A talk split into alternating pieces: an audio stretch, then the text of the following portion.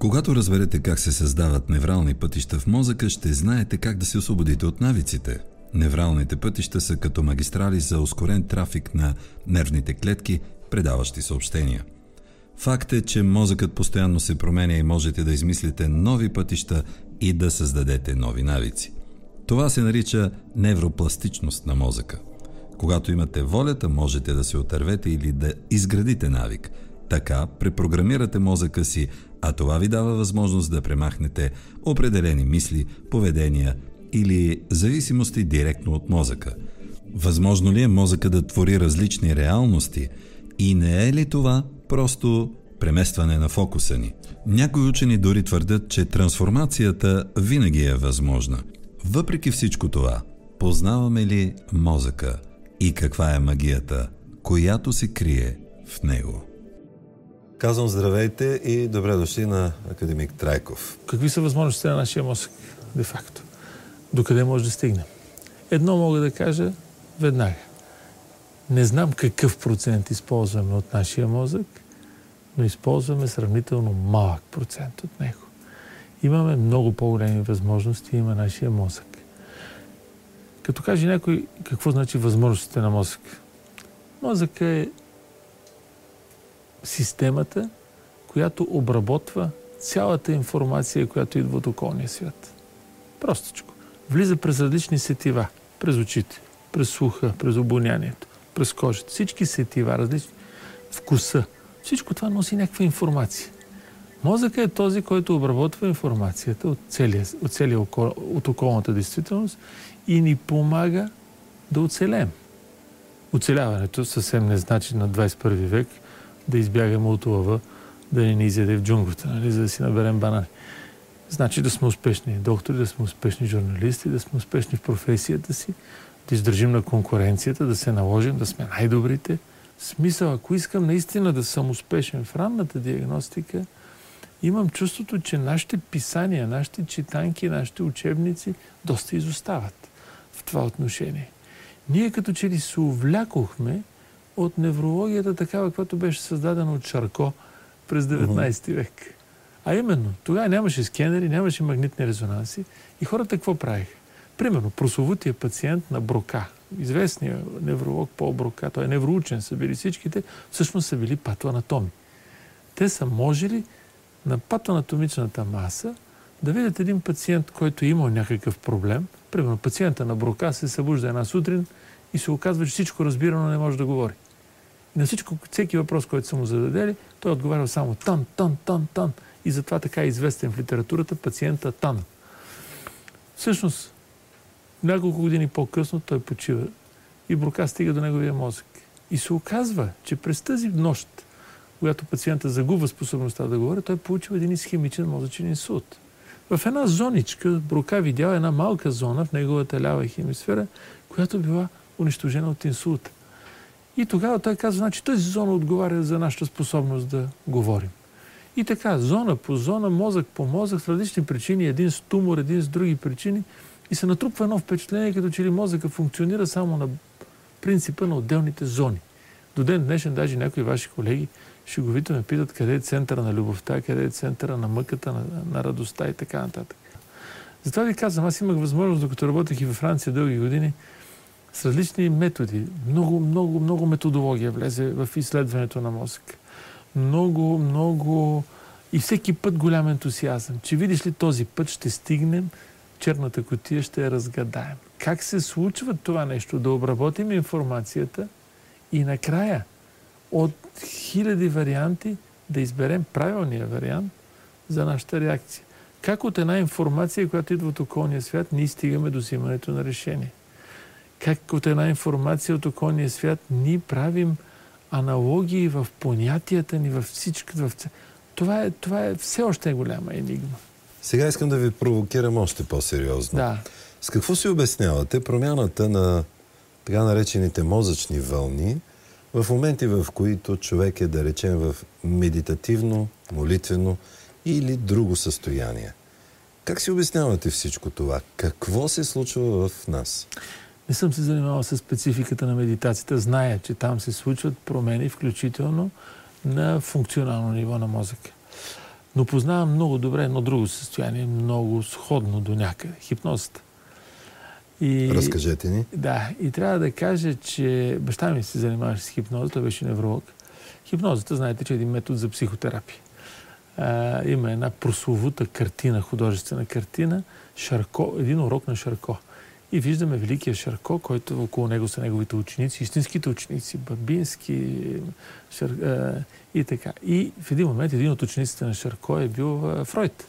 Да. А, като Фройд отива при Шарко не да учи неврология, а да учи хипноза. Всъщност отива. Защото с хипноза са се лекували някои страдания, които са били функционални. Демек не са били причина на дупка в мозък. А, и има точно тази картина, пресъздава как Шарко хипнотизира една болна и Бабински я държи отзад да не падне. През това време Шарко и внушава правилната, правилното поведение или така, лековитите думи. Защо казвам хипнозата? Познавам и защо правя връзка с вашия въпрос. Ами, започнах с това. Мозъка обработва информацията от околния свят. В един момент, ако ви запитам сега, и тази информация, най-интересното е, че тя се складира искаме или не искаме. Не е волево. Ние оставаме с впечатлението, когато седнем да учим за изпит или за, по някакъв повод, че видиш ли е страшно трудно да научиш материал, който е 200 страници, 300 страници, 500 страници учебни. Нищо подобно. Всичко е въпрос само на достъп до информацията. В момента, в който този материал е минал през нашите очи, той е тук. Ако... Сигурно ли е това? Сигурно. Веднага ви казвам. Аз съм правил експерименти с баща ми. Прави следния експеримент. Вие сте в будно състояние, не сте хипнотизирани. И ви питам. Бихте ли ми разказали, еди си коя се случка, помните ли първия ден, като отидохте на училище, и вие се напъвате и казвате, бе, да, бе, знаеш, май се сещам, майка ми ме заведе или там с това, не, това е тържествен момент, първи учебен ден. И госпожата или другарката по това време и така. И малко по-късно се научих първите буквички. А помниш ли, когато си написа името? Ами не си спомням, точно, ма сигурно така. И казвам, добре, в будно състояние. Напишете си името, както сте го писали в първи клас, когато освоихте азбуката за пръв. И ви почнете едни улички, чингели да ги въртите, нещо да се мъчите, да си спомняте. И така. След което ще ми преразкажете с две изречения първия си учебен ден, ако въобще си го спомняте. Вкарвам ви в хипноз. Би, би карам отново. Бихте ли написали името си? Вие го написвате, взимам тетрадката ви от първи клас, няма никаква разлика. Абсолютно по същия начин е написано. Със същата тънко дебело чингелче, със същата точка. Ако ги наложиме върху друго, няма да има никаква разлика. Докато това, което сте написали в будно състояние, няма да има нищо общо с тогавашното писане. По същия начин. Да. Питам, вие знаете, в шпионските филми много се използва хипнозата, за да предизвика за да спомен някой, който не иска да си каже какво се е случило или волево или неволево не иска да каже. Те май наистина използват, не е само в филмите. Естествено, че използват. Естествено. Аз съм виждал с лечебна цел. С лечебна цел. Как се предизвиква спомен? За период, в който човек е бил в безсъзнателно състояние. Безсъзнателното състояние само няма спомен. Един човек го удря ток и в този момент загуба способността да говори. И трябваше да, да, да, да го вкарат хипноза, за да се види до каква степен и може ли. Значи в един момент, в момента в който го удря ток, а, ако ви помоля да пресъздадете един разговор, който сте водили преди 20 години с някой човек и ви... В момент, абсурд. Не, не. Под хипноза. Да. Вие ще говорите с вашите думи, като ще оставяте точно толкова интервал, колкото е било необходимо на вашия събеседник, за да каже неговите реплики. Точно толкова време ще оставите, след което ще си кажете вашата реплика, след което точно толкова. Ние ще присъстваме на същия разговор, само че без събеседника ви. Много любезно. Ако ви помоля обаче да ми разкажете съдържанието на разговора тогава, ще ми го разкажете мотамо с ваши думи, целият разговор с цялото му съдържание. Виждате ли какво значи информацията, която е влязла в мозъка, тя е там. Само, че нашата способност да я извличаме не е достатъчно съвършена. Много любезно ви подведох към шпионските филми, в които вие сам влязохте и увлякахте и мен. Да. Сега ще ви провокирам още по-дълбоко. Вероятно, вие като един от световно известните учени, които работят в областта на мозъка, сте чували за програмите за програминг. така наречените секретни програми МК Ултра и други на разузнавателните централи, за които вие току-що разказахте. С каква дълбока манипулация на мозъка можем да сравним това и как се случва всъщност всичко? Никога не съм работил за тайни служби и не знам какво разполагат. Благодаря, че уточнихте така, за нашите зрители. Така и как действат. Но принципно, принципно, когато си под хипноза, предполагам, че става дума за хипнотични въздействия, когато си под хипноза, могат да ти се зададат всякакви команди и всякакви задачи. Отсрочени във времето. Като, например, под хипноза сте и аз ви казвам, докато сте под хипноза, следващата ни среща в кабинета ще бъде след една седмица в 10 часа сутринта, следващия вторник. И вие сте под хипноза. След което в един момент ви събуждам. А, в следващия вторник в 10 часа вие ще сте пред моя кабинет. И аз ще ви питам, защо сте тук? И ще ми кажете, ми не знам, нямаме ли оговорка? Ще ви кажа, не, нямаме оговорка. Кога да сме я правили? Аз нямам спомен да сме правили тази оговорка. И се напъват, казват, не, не, сигурен съм, че се оговаря. Напъват и не може да извадите грам спомен, защото няма такава оговорка в будно състояние. Но вие сте там в 10 часа, без да знаете защо ще дойдете в 10 часа на оговорената среща. По същия начин, най-вероятно, ако ви кажа, че в 10 часа следващия вторник трябва да направите еди си какво си, най-вероятно, не съм, пак казвам, тук вече влизам в хипотетично те, така, постановки, не съм сигурен, но зная, че хипнозата е в състояние, в състояние да диктува да, или да, да, да програмира това, което вие загатнахте, да програмира действие в будно състояние. Най-вероятно, може би, става думи за някаква допълнителна техника, която не познавам, не е чиста хипноза, защото в един момент, така или иначе, това действие, което ще се случва, би могло да влезе, вие сте в будно състояние, да влезе в противоречие с вашите, пример, с вашите морални норми или с а, друг вид а, така, да, да, имате задръжки. И не съм запознат тук вече в а, детайли. Но зная, че хипнозата помага изключително много Примерно аз мога под хипноза да ви помогна да си научите урок. Нали, под хипноза ще ви го прочета и ще ви кажа този материал, който съм ви прочел, вие го помните прекрасно мота му. Събуждам ви, след което аз съм ви го прочел, вие не си спомните нито кога сте го чели, задавам ви въпроса и казвам, сега говорите по въпроса или си кой си, условната дума, да речем, е последната дума от текста, от въпроса, так и вие започвате да пеете като Славич. И ще го, и ще го разкажете дума по дума, заедно с запетайките, както независимо колко е дълъг текст може три страници. Ще го възпроизведете по този начин. Ако отидем отвъд това познание и се върнем назад в mm. древността, как древните се разпознавали всичко това? Как са успявали те да реагират? Много хубав въпрос. Древните са умели хипноанестезията също. Разкажете ни. Древните, да, имаме едва ли не, носят се, носят се така митови. Как видиш ли, без никаква опойка са, хора са им отварени коремите или са им отварени е, черепа. Има още древно Перу има намерени инструменти, които много приличат на съвременните неврохирургични инструменти. Правени са трапанации, uh-huh. намерени са черпи, върху които има. И това нещо е правено без, без анестезиите съвременните, с които разполагаме. Една от хипотезите е, че е правено с хипноанестезия. Хипноанестезията е нещо, което се използва до ден днешен. Има хора, които са алергични към всички видове анестезии и ако се намери добър, способен човек, който би могъл да ги въведе в хипноза, тя може, а, а, хипнозата може да се използва без никаква друга анестезия. Баща ми беше, примерно, баща ми беше правил, правил, правил. Той въвежда в хипноза човека, хирурзите оперират, но бяха правили, той се изправи пред най-сериозните предизвикателства, най-инервираните зони в човешкото тяло и най-кръвоснабдените. Защото знаете, че голямата опасност е човек да изкърви, докато, е, докато, е, докато го оперират. Например, щупена носна преграда изключително болезнена и много кървяща.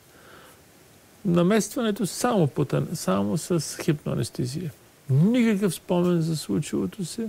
Човека си спомня това, което му кажете. Обикновено баща ми обичаше да ги разхожда в цветна градина и да им каже, а сега наберете един хубав букет за жена ви, която много обичате. И ти като ги събудеше, те каза, гледат носа им наместен или всичко оперирано. И като ги пита, помните ли нещо така? Това бе много хубава, много хубава градина. Брах цветя за жена ми. Много хубав букет стана. Нали? Обикновено това се спомнят, което им кажеш. По същия начин хемороиди. Изключително болезнена, много кръвоснабдена област. Аборт. Изключително. Вадене на зъби. Много болезнена, много кръвоснабдена. И накрая прие предизвикателство да влезе в корем. Апендектомия, апендисит, само с, само с хипноанестезия. Апендисит. И тези операции, да. А, това са поредица от интервенции, които той осъществи и последната операция, която, която прие, беше вече на години доста, беше изкарал един инфаркт и се беше отказал, защото това са все пак uh-huh. неща, които го ангажираха емоционално и физически. И дойдоха едни млади родители и го помолиха. Знаете какво е крипторхизъм? Ако не знаете, за вашата публика, на момченцата тестисите да. са в корема и трябва да излезат до една определена възраст от корема и да излезат извън в е, турбичките, тъй като ако останат на телесна температура, децата остават стерилни. А, най-грубо, най-семпо казано. И това момченце беше опитано да, да, да, да го оперират два пъти в Пирогов. Тежка алергия към всички видове анестетици. И накрая един пироговски доктор им подсказва, знаете ли, има един, който хипнотизира, ако ще е жив, ако ще работи, дете го помолете. С деца е много трудна хипнозата. Това е дете на 5 години, 4 години. А защо е трудна? Малка скоба? Защото, защото по-трудно може да им ангажираш вниманието. Да. Много по-трудно. И той се не е. И, и го оперираха. Детето е изключително успешна операция, само с хипноз. С нищо друго. Това беше последната му, последната му намеса в тази посока. Така че, ето, хипноанестезията, тя, е, тя не е измислена сега. Тя идва от вековете. Това, което сме виждали, как видиш ли някъде точно в тия дребни народи, бъркат в корема, едва ли не Индиана Джонс, сърца вадата и какво ли не друго. Това са трансове. Е, естествено биха могли да се намесят и някои вещества. Тия хора са познавали всички видове опияти, знаете, в уния години, в уния векове и са ги използвали много успешно. Било за внушение, било за религиозни обреди, било за какво ли не друго. В това число и с лечебна цел, когато трябва един човек да бъде, да бъде освободен от болката, да не го, да не го мъчи. И сега да се върнем на дежавюто. С какво мозъка сработва или как мозъка сработва така, че изведнъж ние сякаш сме преживяли този момент? Мозъчна активност която в един момент предизвиква у нас усещането на изживяно. Или включва невронна верига, без тя да отговаря на реалната действителност в момента. Включва по фалшив начин. Включва малко по... Не, по, не в правилната последователност, което ни навежда на усещането, че ние вече сме имали подобна последователност. Имаме такъв спомен някъде някъде. Но не е имало такова изживяване. Физическо изживяване реално с, с, с, с околния свят не е съществувало. Знаете ли, окултисти, езотерици казват, че това са а, спомени от минали животи, от да. а, прераждания. Да. И искам да отидем още в науката. Докъде тя днес е стигнала в познанието си за мозъка? Започнах с това, че Каже преди време, тук преди 3-4 години, ваш колега ме пита по подобен начин. А, вече научихме ли всичко, имаме магнитни резонанси, научихме ли всичко за мозъка и аз му казах тогава честно. Казах му, имам чувството, че през цялото време сме вървели по погрешния път. Да. А, и, и, и, и бях съвсем, от, съвсем искрен. А, знаем повече. Аз съм имал възможности с съвременните методи, докато работех във Франция, да правя първи стъпки в снега. С колегите да използваме за първ път дадена методика за дадено изследване. Обикновено научни изследвания. Изследвахме какво ли не. Изследвахме състоянията на, ако щете, даже е, състоянията на, на, на любов, състоянията на оценка на красивото, състоянията. Нестандартни на пръв поглед – но нашата оценка на околния свят не е само фотографска снимка. Тя включва и емоцията. Ние не трябва да забравяме, че човешкият мозък не е прост компютър. Имаме мотивация, имаме емоции. И когато се събере всичкото това, информацията като снимка, плюс емоцията и плюс мотивацията, става едно доста сложно изживяване. И ние се опитвахме да надникнем малко по-дълбоко в този процес. Да разберем какво всъщност има ли някаква специфична невронна мрежа, невронна верига, която е свързана с, примерно, с оценката на красотата. И какво открихте? Ами има. Има и тя е а, а, оценката или това, което а, примерно за даден човек му подбираме снимки, които са, които са свързани с... А, които за него са красиви. Художествени произведения, да речем, рисунки, скулптури и така. И такива, които не са. А, и след което това му беше представено по време на магнитния резонанс на записа, да видим невронната мрежа, която се... И се оказа, че мрежите на оценката на красивото и на грозното за този човек, то е специфично. Знаете, че не всички хора оценяват по един същи. Но за този човек оценката красиво и оценката грозно имат различни невронни мрежи. Оказва се, че по същия начин математици, математиците не знам дали знаете, но те използват един много хубав термин – красива формула – формула, която е хармонична, която, която, която е така по уникален начин да решава дадена задача и така. На 15, това е един английски екип го прави, на 15 души математици, мъже, им казват, ето, подберете е, красиви формули, те подбират красиви формули. Окей, okay, слагат ги в магнитни резонанс и почва да им ги показват пред очите красивите формули. И се оказва, че невронните вериги, които се събуждат, които се навръзват в мозъка, им са абсолютно същите както при останалите хора, когато гледат красива Чакайте сега. картина. Предизвиквате ме. Как така? Днес ние с вас двамата, без да се наговаряме, сме така облечени. Ето това нещо е някъде във въздуха. Това нещо е някъде в... Може би трябва да се запитаме кои са общите ни приятели. Може би да. трябва да се запитаме кои са общите ни ценности. Може би трябва да се запитаме кои са общите ни интереси. И тогава може да стигнем и до цвета, който сме подбрали, без да се наговаряме, разбира се, и начина по който сме се облекли. Тази магия мозъка, тази огромна територия, mm. някак винаги е енигматична за нас. Mm. И някак си винаги не се иска още и още да я познаваме. Може ли мозъка да твори реалности? Всъщност се оказва, че креативността на мозъка, креативността, независимо какво твори, думата креативност е свързана с особена, особена невронна мрежа. Трябва да кажем и друго. Ама една скоба, изкушавам се. Аз като конвенционален невролог винаги съм се естествено интересува от това, кое предпазва мозъка, кое ще му помогне да оцелее с годините, кое ще го направи мозъка старееш достатъчно дълго време, за да може да издържи. Ние казваме, че родените днес могат да празнуват стотния си рожден ден. Дали техния мозък ще бъде адекватен да се радва на стотния рожден ден, както на 20 30 и така нататък. Дали ще го запазим функционален. И в този ред на мисли е много правилно да си задаваме въпроса не кой предизвиква старението на мозъка и неговата нарушена функция, а кой ще го предпаси. И тогава става още, по, още по-ставаме полезни, ако ще сме лекари, така в този широкия смисъл на думата. Така че креативността предпазва мозъка. Креативността създава а, невронни мрежи, които поддържат мозъка дълго време изключително витален. Не случайно, когато хората се пенсионират в уния страни е, по-на те започват нещо, което е задължително креативно. Записват се в театрална трупа, почват да участват, да правят пиеси. Записват се в курсове по рисуване. Купуват си саксофон или пиано и почват да учат уроци, почват да взимат тая посока. И какво ли не е друго. Започват да правят, включват се в изследователски програми, които нямат нищо общо с това, което са работили до вчера. Ще рече нещо категорично креативно, нещо, нещо креативността е тази, която създава невронни мрежи, които са предпазват. И най-интересното, оценката на красивото има сходна функция. Предпазна, протективна за мозък.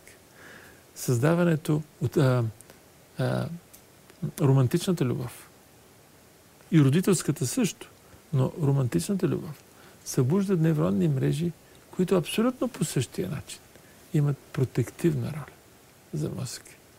Така че, ако трябва Виждате ли как е устроен? Като че ли наистина тази приказка, че красотата, любовта, креативността ще предпазят, ще запазят света или ще го, или ще го, ще го спасят света, преди всичко ще спасят нашите мозъци. Преди Да. всичко. И може би това е то. Няма как света, това сме ние. Няма как да запазим света без първо да въздействаме върху нашите мозъци. Така че това е едно, една, една, една идея, много различна от огнишната неврологична симптоматика, с която ще се срещна, връщайки се в клиниката отново. Само за да кажа, а, не може и на моите аспиранти, на моите студенти, това казвам всеки ден, не бива да оставаме в рамките или в примчени, оковани в там, докъдето са стигнали нашите учители, нашите професори. Неврологията и мозъка е най-голямото предизвикателство, най-неизученото и най-неясното, което дава възможност на фантазията дори да се развихри. И затова ви казах, започнахме с приказката, възможно ли е това, възможно ли е друго. Да, за мозъка бих казал, може би все още не сме се сетили как да го изследваме и не сме- достигнали, не сме се докоснали. Неограничени възможности. Има неща, които ме изумяват всеки ден. На финала на нашия разговор слушах ви много внимателно. Успяхме ли да подскажем на нашите зрители, че това може би е органа, който всъщност ни кара да сме толкова внимателни в живота си? Хм. По-скоро мисля, че а, това е органът, който трябва да се научим да чуваме. Ние не умеем да слушаме нашите мозъци. Ние издевателстваме често с нашите мозъци. Независимо дали издевателстваме в чисто физическия вариант, с некачествен алкохол, с, с, с какво ли не, с травми, с... Това е едно директно въздействие, директно издевателство върху мозъка. Но ние издевателстваме върху нашия мозък, казах ви, че неговата функция е комплексна, свързана с емоции и мотивация. Ние издевателстваме, според мен, с зависта като чувство. Ние издевателстваме с лошотията. Ние издевателстваме с, с, с, с, с деструктивното. Нашия мозък не понася добре това. Убеден съм в това, което казвам. Нашия мозък предпочита да твори. Академик Треков, благодаря ви за това участие. И аз благодаря за поканата.